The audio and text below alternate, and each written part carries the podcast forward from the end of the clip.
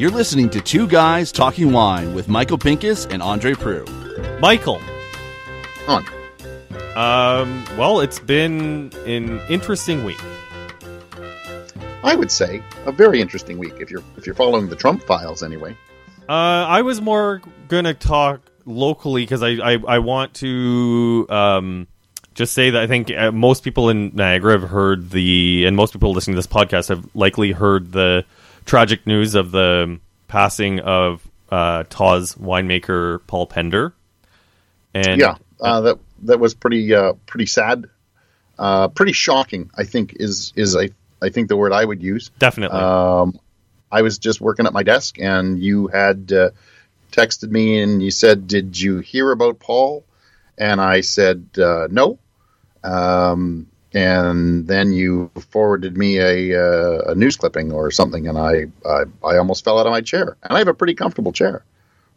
Um, and yeah, th- we're we are going to go ahead with our, our regular scheduled podcast. I don't want to spend a, a whole lot of time talking to this because I, I wasn't close with Paul. He made some really great wines, and and a lot of people I know just know there's a lot of people listening to the podcast who were close with him, and I think it's important that we acknowledge it and uh, definitely send our condolences. Um, uh, condolences to, I guess, the, entire industry for the people who are, are mourning Paul's loss. and and those who were close to him, such as uh, uh, such as Allison, Yeah. uh, of Flat Rock, uh, his wife, obviously, and uh, the folks all at Tawse, who uh, you know lost a great mentor, uh, a great winemaker, and a great friend.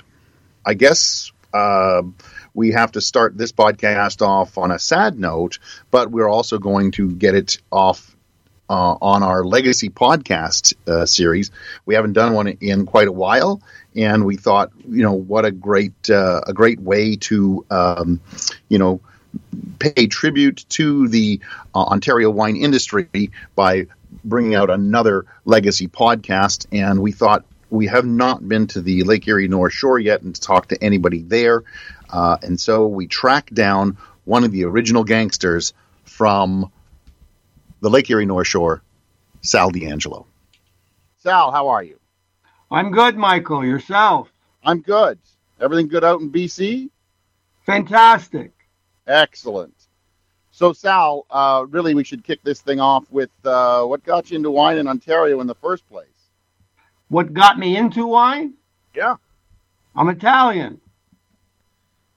It's in our blood. Well, all Italians in my area with Italian heritage, I should say, I'm Canadian, but we had a common love of homemade wine. And the issue was who made the best. It was a friendly rivalry. So I grew up with it, helping make my dad make wine when I was 11 years old. But as I got older, I noticed some members of the family made better wine than others.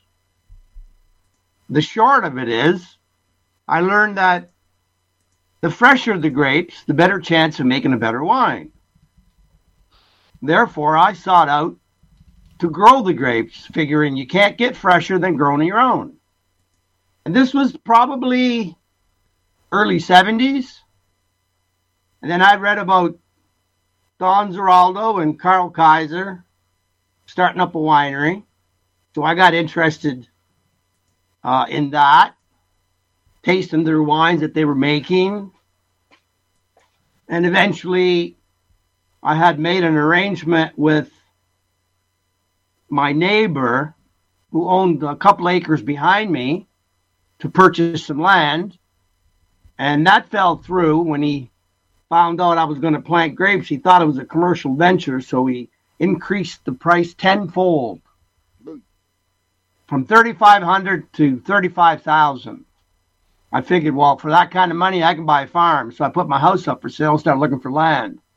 And right around the same time, there was a visiting businessman from Italy who had visited Windsor. And I think it might have been one of those sister cities things. And the two businessmen got together and toured the county. And then it was released, I think a year later, they wanted to start a winery in Harrow. That became Colio Wines. And that announcement was 1979. I remember because I was still looking for a farm and I had an offer on a farm in 79, but I had an escape clause that if the interest rates went up over 19%, you guys ready for this? Yep. over 19%, I had the right to exercise an option to close to cancel the deal.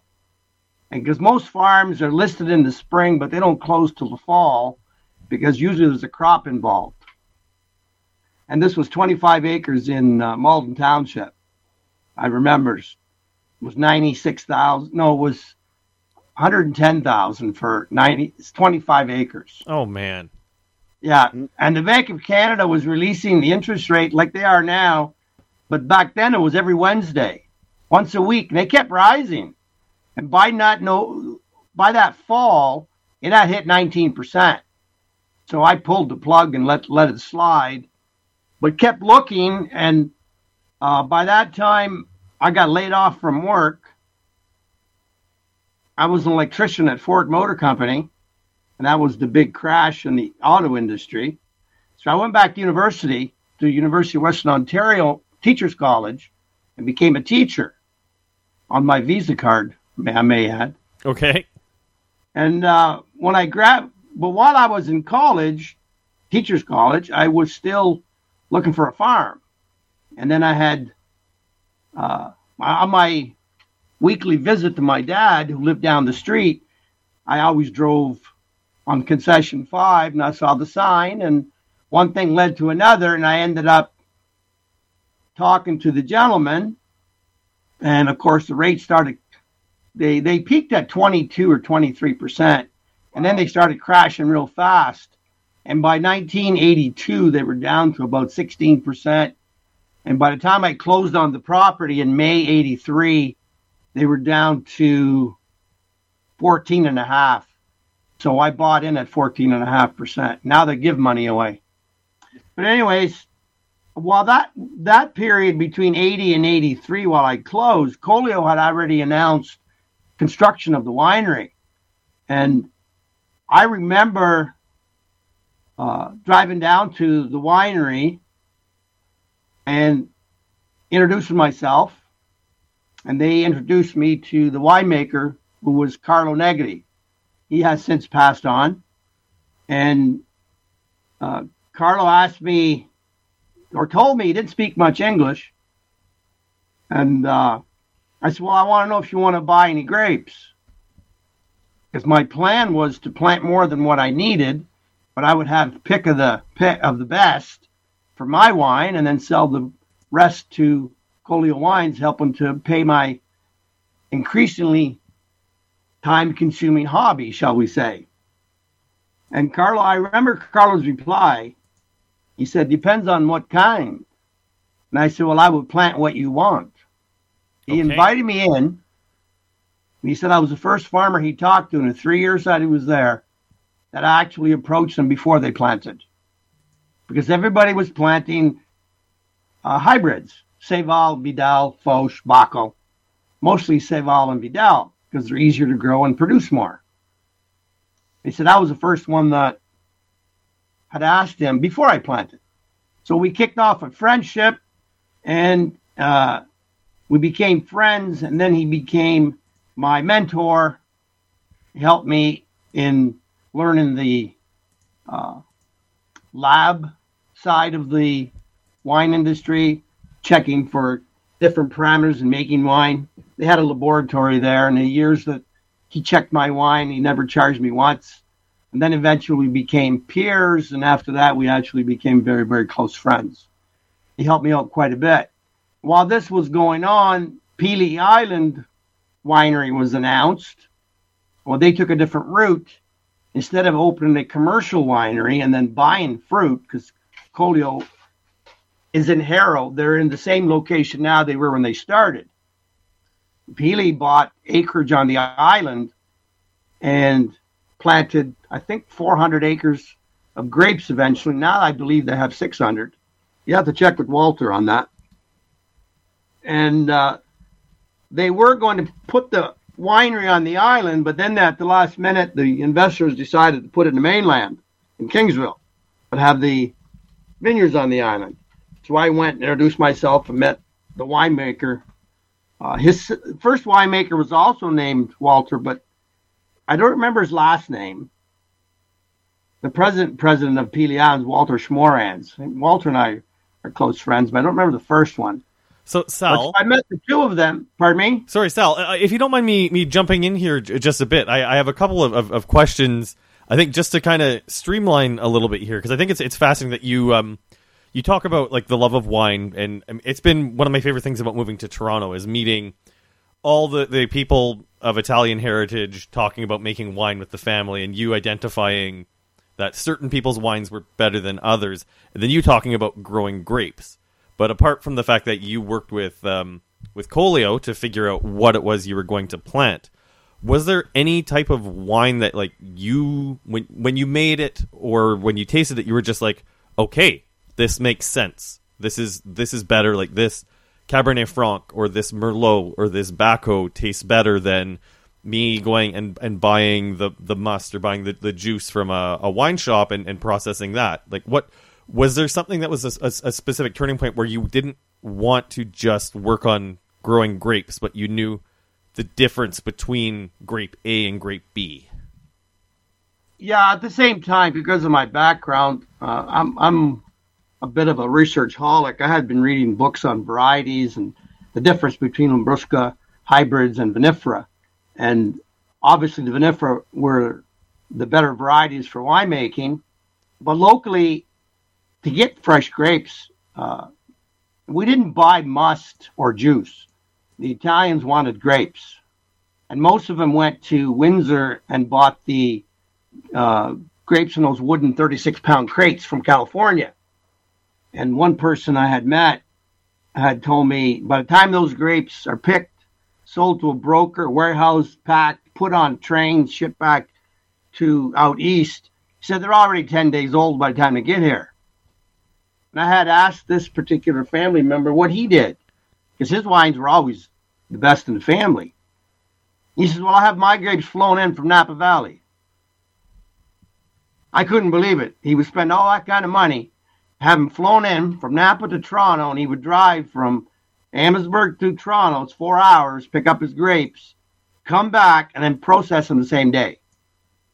That's when I knew to be fresh, the best then is to grow it. And what kind of grapes were better? What what kind of grapes were those? I'm, I'm guessing probably Merlot or Cabernet Sauvignon. Yeah, that's what he was buying. But then I found a grape in Leamington called Marechal Foch that a farmer had. He had three very long rows. I remember uh, I bought the grapes fresh, picked them, picked up at noon, processed at two, and the wine that year was phenomenal, much much better than what everyone else had. So I knew it was on to something good until the, it was the next year or the year after. The gentleman didn't give it to me the same day they were picked. I remember. And the wines were a little off. So there was more to this, just getting them fresh. It also meant how fresh and storage. How was those grapes stored in between being picked and given to me, the customer? Because I told him I would pay him whatever he wanted. But when that batch didn't turn out as good as the other one, and you could smell the VA volatile acidity, then that's when I got serious about buying a farm. Hmm. So, what were the grapes that Carlo had you plant? Well, he gave me a list uh, of vinifera. Merlot, Cab Franc, Cab Sauv, Malbec, but it was mostly all vinifera. And then I had asked him, "There's no hybrids on here." He said, "No, the vinifera are better." I said, "I know, but the hybrids will produce more and they are more cold tolerant because we're cold here in the county." I have a talk to other growers who are already grown some grapes. He said, "Well, if you're going to grow uh, hybrids, I would recommend Seyval Blanc and Vidal." And I noticed there was no Foch on the list. So I did plant Foch.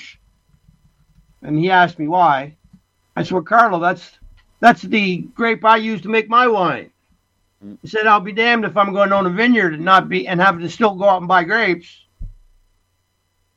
I got to be able to grow what I make my wine from.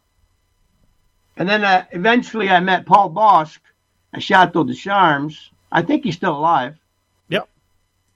And uh, he was funding his winery by starting a nursery, taking cuttings, grafting them on disease resistant rootstock, growing it out in the field, selling the, the vines, and then whatever he did not sell, he would plant.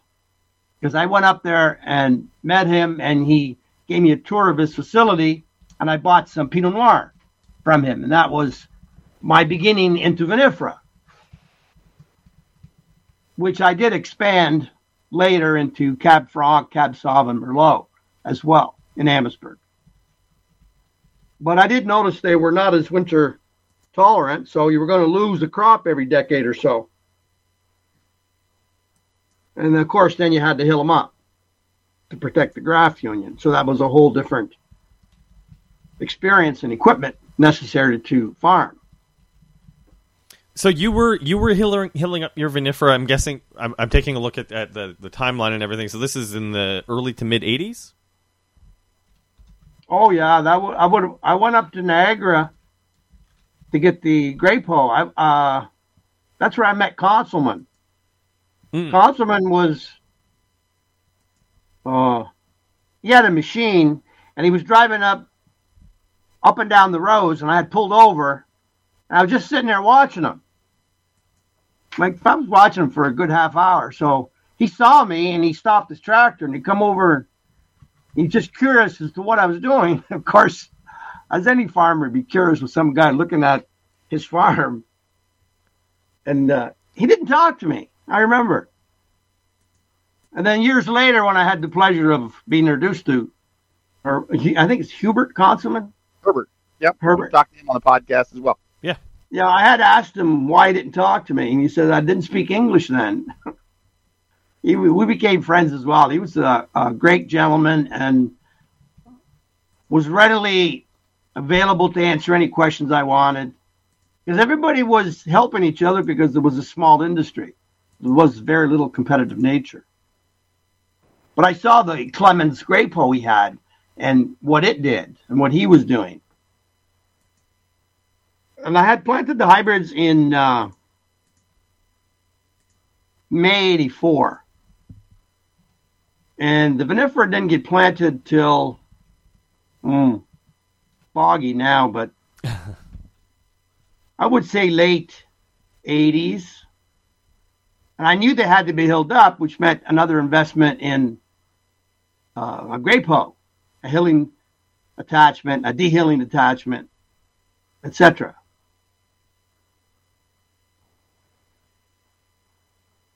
By that time, that was 87. The free trade agreement was announced, and the crop, because my Vidal, the first crop was 86, but it was Seyval Blanc, and I only had one acre. I always planted an acre first because then I could do all the mistakes on the one acre, and then the next year I would plant a bigger piece so I wouldn't repeat the mistakes. Hmm. And then the, the the following year I had planted five acres of Vidal and two acres of Foch. So the Vidal came in and Foch came in production in 87.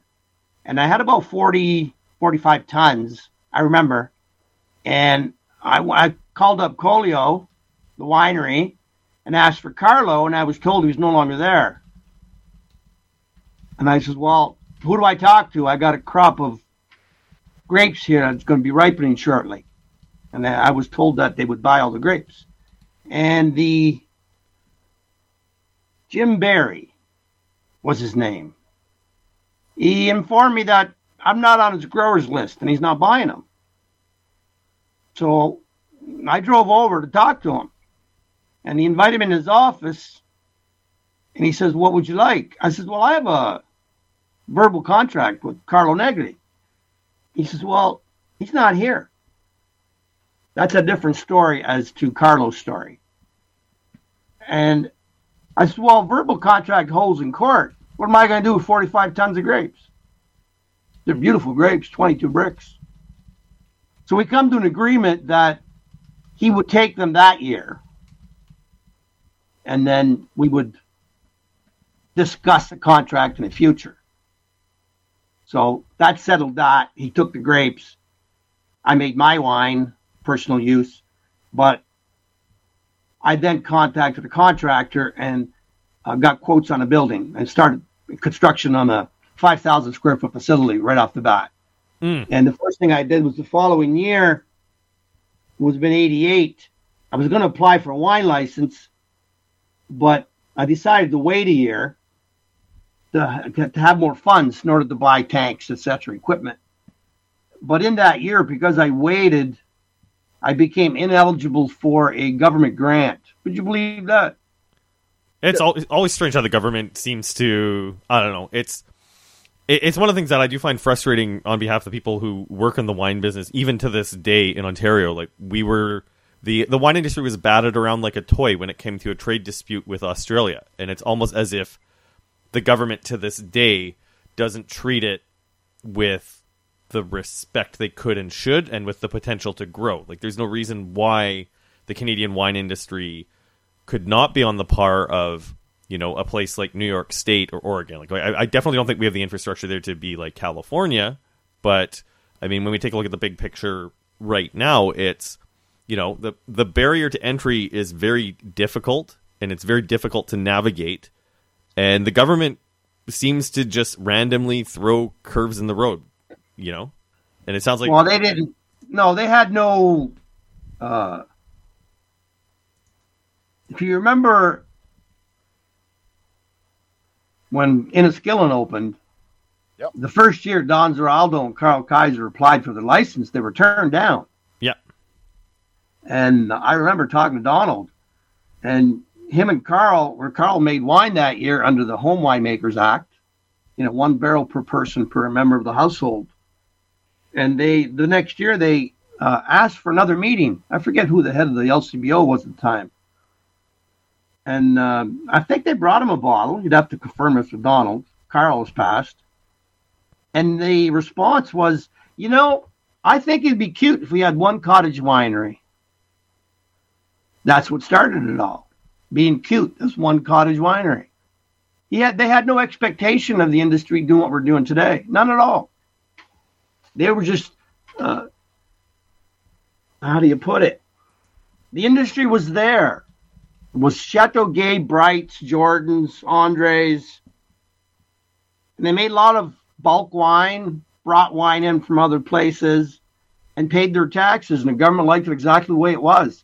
And these big wineries didn't want us little guys starting up. No, not at all. I mean, if you talk to Paul Bosc, he worked at Chateau Gai, I believe. I remember Paul telling me when he uh, got hired, he asked why they're not growing Chardonnay, and they said, well, they, they're not going to grow here. So Paul bought 50 acres and planted grapes. And when he informed his boss that they do grow here, they offered to buy them all. Well, Paul, he, he handed in his, his two weeks' notice. Said, I'm starting a winery. Well, in my story, on my side, I started a juice business. I was going to crush grapes, sell juice because the free trade agreement cut the prices of grapes from Vidal from thousand dollars a ton down to five hundred bucks. Five hundred bucks. I couldn't believe it. So I, I got equipment and started squeezing it myself into fresh juice for home winemaking, competing with the guy in Windsor who was bringing in the, the crates. So when did, And then the when did following year, I applied for a wine license. Sal? Like when? Yeah. What year you open the doors of D'Angelo Estate? Well, the first vintage was October 1989, and I applied for what they call a letter to to ferment. You didn't get a license; you got permission to ferment to hold the alcohol. And then the following year, once you had made the wine and packaged it, you presented it to them, and they put it through the lab, looked at your package, and then decided to give you a license or not. So you had to take it all the way to the end before you got a wine license. wow, Right. And then I sold my first bottle of wine. It would have been summer of 90. Wow. Okay. Um, what was the so? Who who bought your first bottle of wine? Were you selling to restaurants? Like, it, like you, it, it's clear that you were already hobnobbing with the who's who of Ontario wine at, at that point. But um, who was lining up to uh, to buy your first bottle of wine? Sal My neighbors. and I sold it on site. When I found out how much a cut the liquor board took, there's no way I'm going to go through the board. and what'd your neighbors think? Oh, I, they were they became my best customers. I was Amherstburg's first winery. I was Essex County's first farm winery, but I do believe there was a farm winery before me that opened and closed real quick. Kingsville Estate Big Winery. Brother, I can't remember what they were in the LCBO very quickly. Yeah, it was Kingsville Estate Winery by Trudy. They were they came from Germany, and right now on that farm is Mastronardi. Okay. They're on the same location, and they sold me my first grapevines. I remember. I bought a thousand vines of Sauvignon Blanc from them. So then, But when the Berlin Wall came down, her husband's family had land on the other side, and they were going to get compensated, like to the tune of millions of dollars. They shut that winery down and went back to Germany. Oh They gave they gave the keys to the Royal Bank. They didn't lose the farm. They gave it to him because the Royal Bank called me up. I was dealing with the Royal at the time, and I was the only uh, winery customer they had. And they, they asked me if I would farm it until they sold it. And I declined, and I think Pelee picked up the the contract. Pelee Winery farmed it until they sold it. And then Mastronardi, Tony Mastronardi bought it. So So then, I was the first successful farm winery, Okay. if you will. so how many how many wineries were there? Like, so you've got Colio, Pelee, and you. Is that that's the original three? Yeah. And then a friend of mine, close friends of mine, uh, Pierre and Lise LeBlanc, had taken over the farm, father's farm, and I believe, because I met Pierre at a wine tasting, and he grew grapes, and they were selling the fruit to Colio, and I talked him into starting a winery because we became friends. At the time, I was, excuse me, I was married, and the four of us, like almost every weekend, we got together for cards and dinner and wine. And uh, in time, uh, they did take the plunge. And then for the next decade, there was four of us, two large ones and two small ones. And the amount of effort and cooperation was extremely high, extremely good, probably unprecedented in other businesses, because Pelee and Colio went out of their way to help us. Because in order to have a wine route, you need wineries. You know, people don't go to Napa because there's four wineries. They go there because there's 300. Yeah. Just like where I'm at, I'm on the Naramata bench. Well, they don't come here because there's four wineries. There's 54. There's 54 wineries on my street. So, So- that people don't visit every one, but it gives them a reason to come back. I know it's something we're going to want to want to come back on because I know it is the it is a heartbreaking thing, and I, I think it probably has more to do with proximity to Windsor and economic situation than anything else. But it's almost like, I mean, Michael and I even even point pointed out amongst each other that there's uh, one of the last remaining wine publications did a vintage report a couple of years ago, and the journalist did not even bother to mention the Lake Erie North Shore. They focused on Niagara and Prince Edward County and completely overlooked overlooked the region. And even now, like there's a good handful of wineries there, some with, with varying quality, and there are some people. Um, you know, I'll give a shout out to Tom O'Brien right now, who's working really hard to elevate the experience and try to bring a more premium experience to what's happening in the Lake Erie North Shore. But it still just seems like the, you, you sort of peaked at growth and things have have have slowed down or stopped. And I don't know if it's due to the cost of real estate, due to tourism infrastructure. Um, I don't know if you want to touch on that before we go, because I know we're kind of telling your story in a more more linear way. But I mean, it's something like Michael and I. It's been near and dear to our heart that every time we get a chance to talk about the Lake Erie North Shore, we we jump on it because we know there are people who are working really hard to uh, try to elevate that region, and and the quality of the wines is good, and it's very different than Niagara. Yeah, they are different. People have to remember the first winery in Canada was Vin Villa on Pelee Island.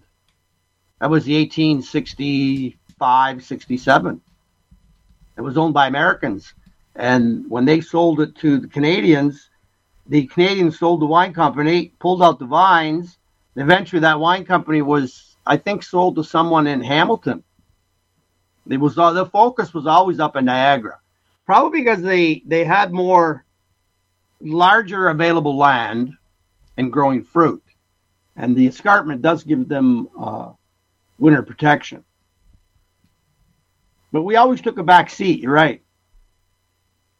Well, and I think even now, like uh, uh, uh, winemaking is is sort of not sort of winemaking is as much marketing as it is the product, and your your passion will get you so far. But you know, we haven't had a Moray Tawse come and set up shop in the Lake Erie North Shore yet, or a John Howard who set up Megalomaniac there. What do you think is the is the reason why we haven't seen that like that that big cornerstone marquee producer show up and set up shop down on the on the Lake Erie North Shore? Hard to say. People go, for example, uh, I know you want to focus on Essex County, but for example, here on the Naramata Bench, because my first visit here, there was no wineries. So it was slow to start. But once it took off, and the main reason it took off is the government lowered the minimum acreage requirement from 20 to 2. 2 acres. Mm. But once when we had numbers of, say, 24, after that, people came because we were already here. Now, Essex County, I believe, has a dozen wineries, 16 wineries. That's about right. Yeah. Something like that. I know quite a few have opened since I left. But mo- most, hard to say. You'd have to talk to people. Everybody's got a different story and different reasons. But most common thread is they're all passionate about wine. Mm-hmm. Most of the people that I've talked to in Essex County, like I helped uh, Dennis Sanson of Sanson Estate and Muscedere, they all had a passion and love for wine. And they lived there. They didn't come from somewhere, they were already there. I didn't come from somewhere. Well, I came from Italy, but I was only three years old. In other words, I grew up there. I wanted to live there. Same as Dennis and the rest of those people. They're, they're all from there. Don't know why there's a shift. I mean, Prince Edward County took off. I believe there's what 30 wineries up there. Oh, I think it might even be more now. And I mean, this this is why the question's so important and why I, I, I asked it twice. Is um, you know, obviously winter is a big concern for growing grapes, but it's not any more pleasant to the grapes in, in Prince Edward County than it is in Lake Erie North Shore. You know. No, it's not, but they're closer to Toronto. Right? You've got a massive population that only has to drive, I believe it's less than 90 minutes. Yep. Bingo, you're in wine country. Well, and even then, the number of people from Ottawa too who make the trek down there, like proximity to urban centers, is definitely definitely key to uh, to the success there.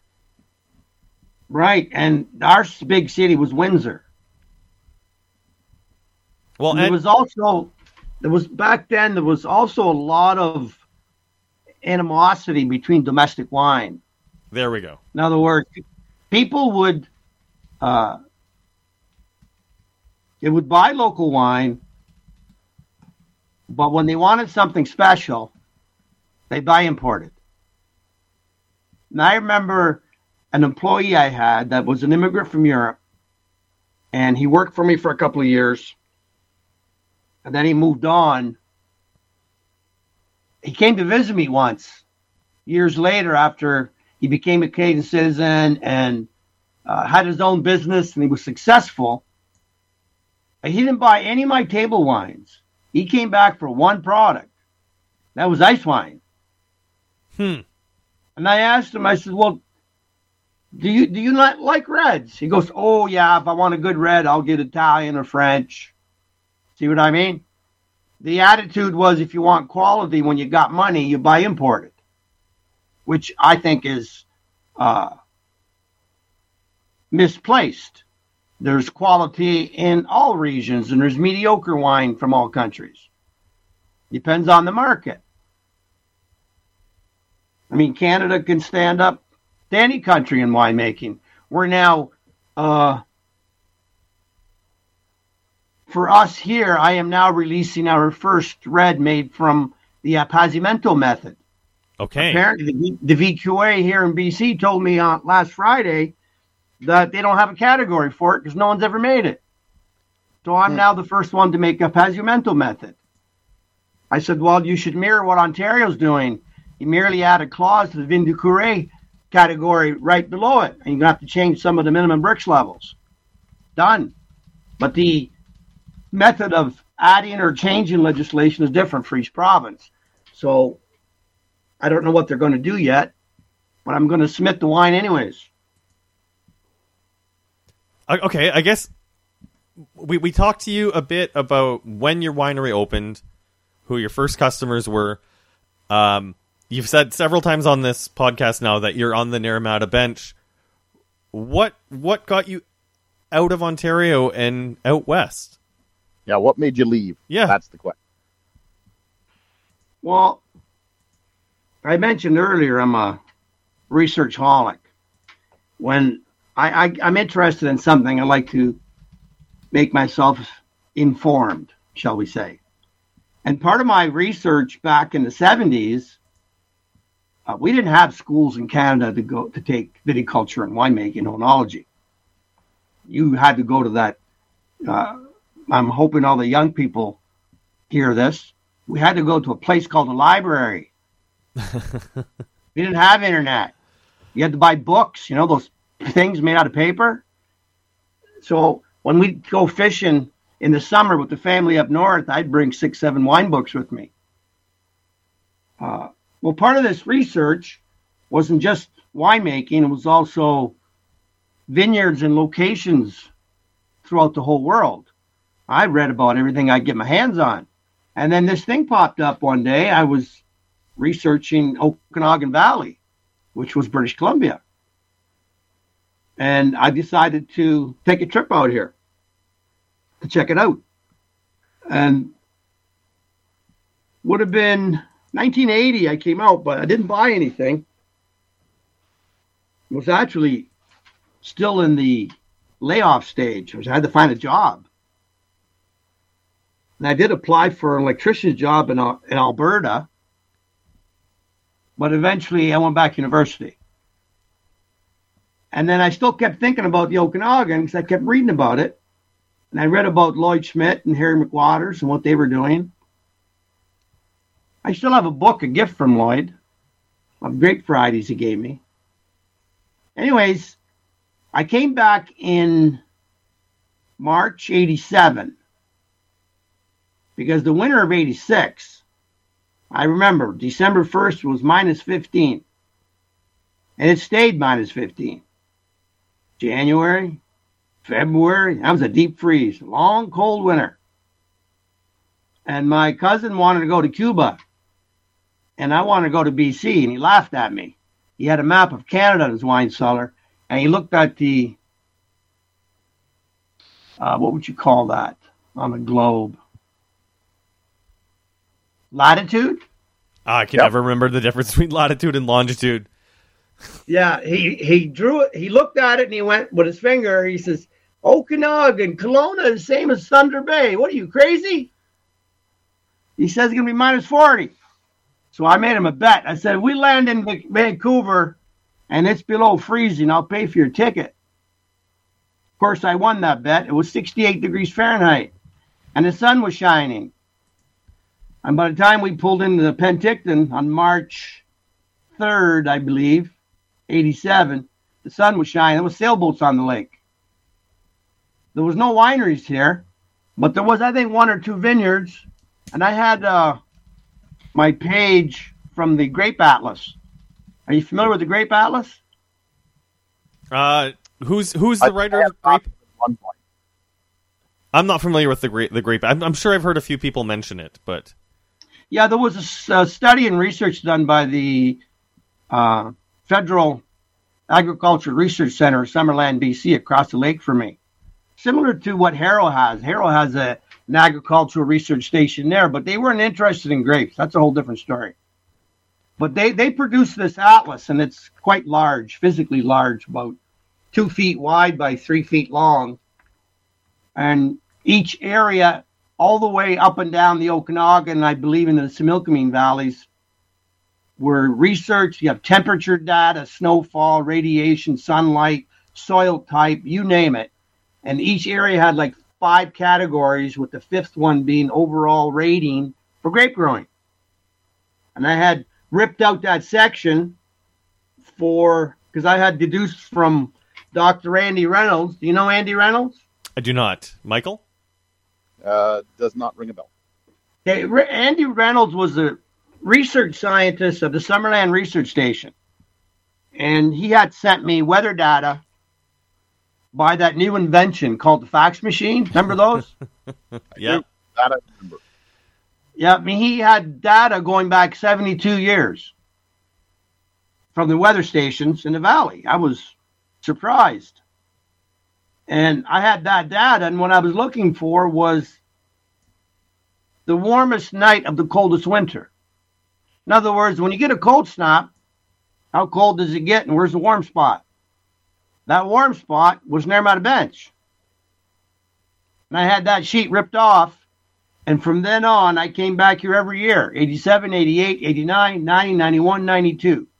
I didn't come in 93 because 93 I contracted Guillain Barre and I was paralyzed from the neck down. So that put a damper into my uh, activities, shall we say. But I did deduce that this was the best spot. And uh, first cold snap I experienced was November 06. It was minus 29 in Kelowna. Oof. Yeah, it was minus 24 in Oliver, minus 27 in Keremeos, while our Naramata bench was minus 18. And Wow. I already had my vineyard up and running. Cab, Cab Franc, Cab Sauv, Per- Merlot, Petit Verdot, Malbec, Pinot Noir, and Tempranillo. Okay, okay. so I guess that, that answers the the next question. Is like you've got your vineyards up and running in in in Naramata. Did you feel the need to experiment with hybrids when you went out west, or was it just straight on to vinifera, like the best practices had already been established?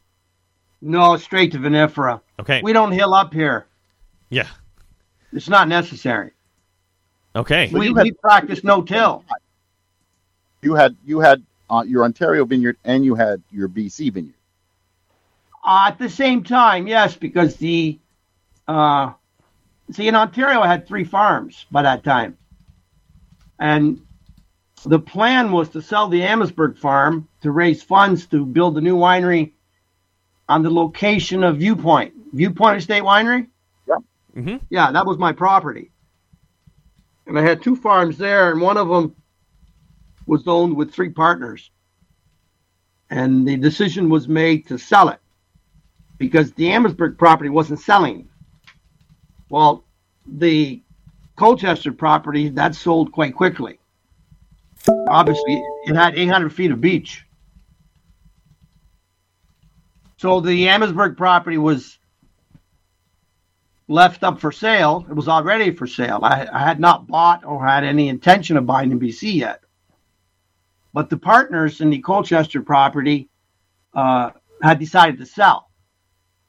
So when that decision was made, I'm no longer obviously going to build a new winery there because the first crops were coming off. So I flew out here and decided to expand here, realizing that long dream of having a vineyard in on the Naramata Bench. And eventually, the Ontario property sold in uh, February 2017. Okay, so this is recently, like like uh, D'Angelo Estate Winery existed until I guess that's only five years ago. Yeah, it never sold. Nobody wanted to buy it. Wow. And did it, did do you know who bought it? Is, is it going to be at a winery again? Yeah, it's called Vivace. A Chinese lady bought it. Got it. So uh, I guess we should ask: Are you happier out in British Columbia than you were in Ontario? Well, my condition, my Guillain-Barré, it's a autoimmune disorder that similar to MS, but the difference is MS doesn't go away and it's fatal.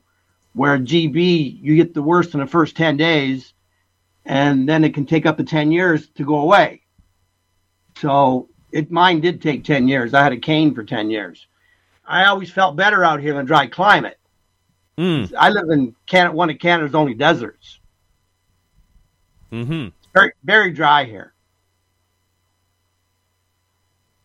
Uh, I guess other than and then for health reasons, the question I've got is obviously being of Italian descent, and I'm guessing your family is still drinking your wines. What do they think about the wines that you're making now? Well, the same as Ontario. They like my wine. They like them there. They like them here. But I can plant here.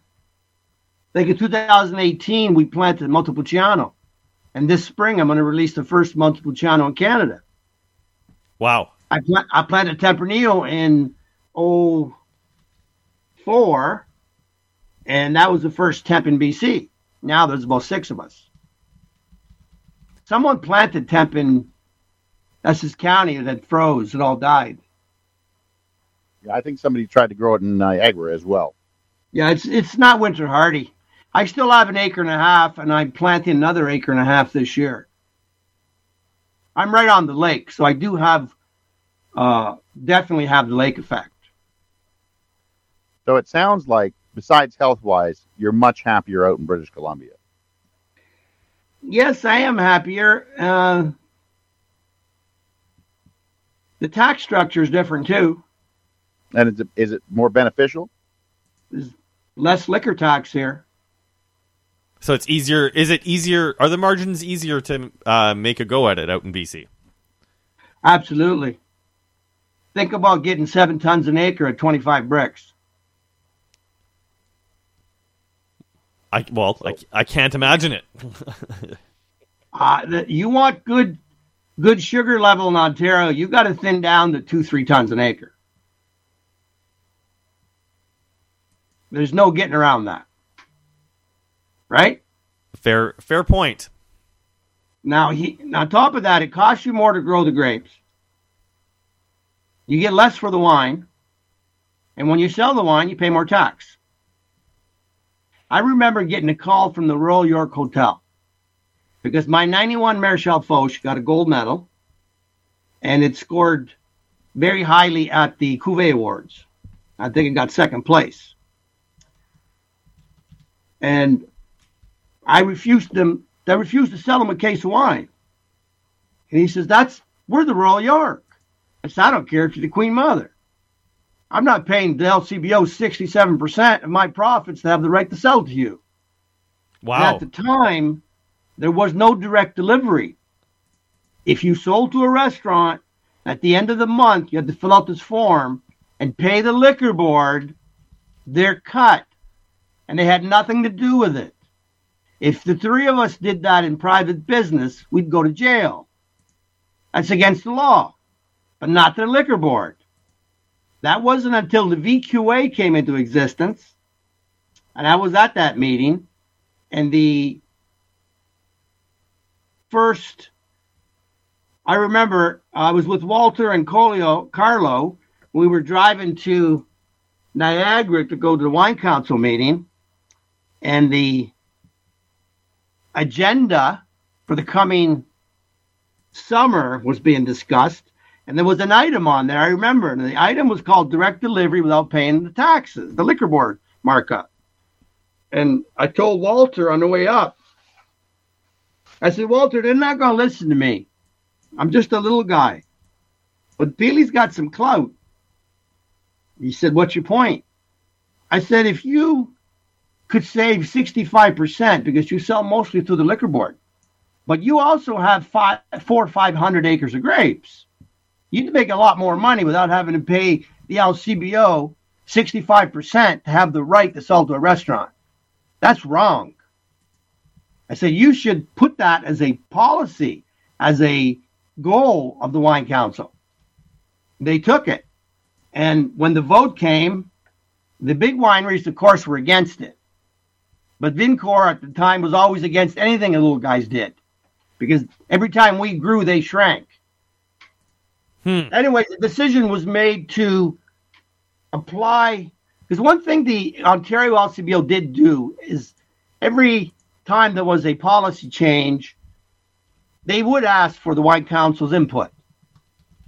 Even the five acre minimum that Ontario now has. That was a recommendation put forward by the Wine Council. They took that. Well, this next one was to have direct delivery without paying a markup. Yeah.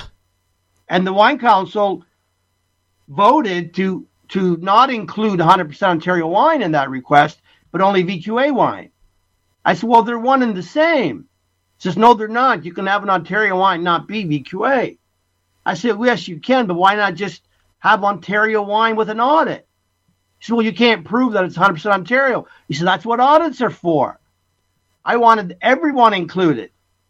Anyways, it was agreed to after the after the hammer came down. You know what happens at a meeting when the hammer comes down, right? It's not recorded. Yeah. Right. They did that on purpose. They said, well, we'll apply for VQA exemption and we'll come back for 100% Ontario exemption later. And I turned to Walter and I said, Walter, somebody write this down because it's never going to happen. And it never did. And then the LCBO accepted it. VQA sales to restaurants do not have to pay the markup. No business should have to pay another business the right to sell in that market. That's plain wrong.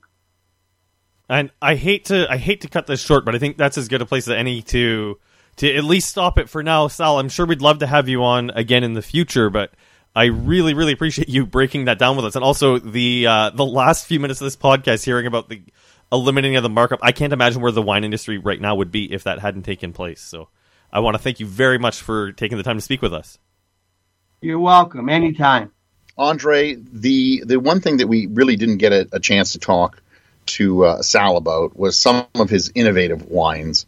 Um, I know that uh, that I still have somewhere in the cellar some of his Foch ice uh, that was made in a very unique style. Uh, and we should have Sal back because he's got all kinds of information. And sometimes the man has a really good axe to grind. Uh, and after the podcast that we recorded, he sent me some other facts and figures about why he left Ontario. So uh, it was great to hear Sal. And as we got him there, he really started to, to rant and rave near I know end. that that whole back half of the podcast was eye opening. Um, I I am just curious if we've had any other people be so frustrated with the bureaucracy in Ontario that they would avoid doing business here altogether. And I don't know if there's anyone at the government, at the AGO, or or yeah, at any of the adjacent ministries that listen to this podcast. But I mean, you, you, you've hopefully someone's paying attention to the fact that you're you're literally cutting off your nose to spite your spite your face here in terms of making it so difficult to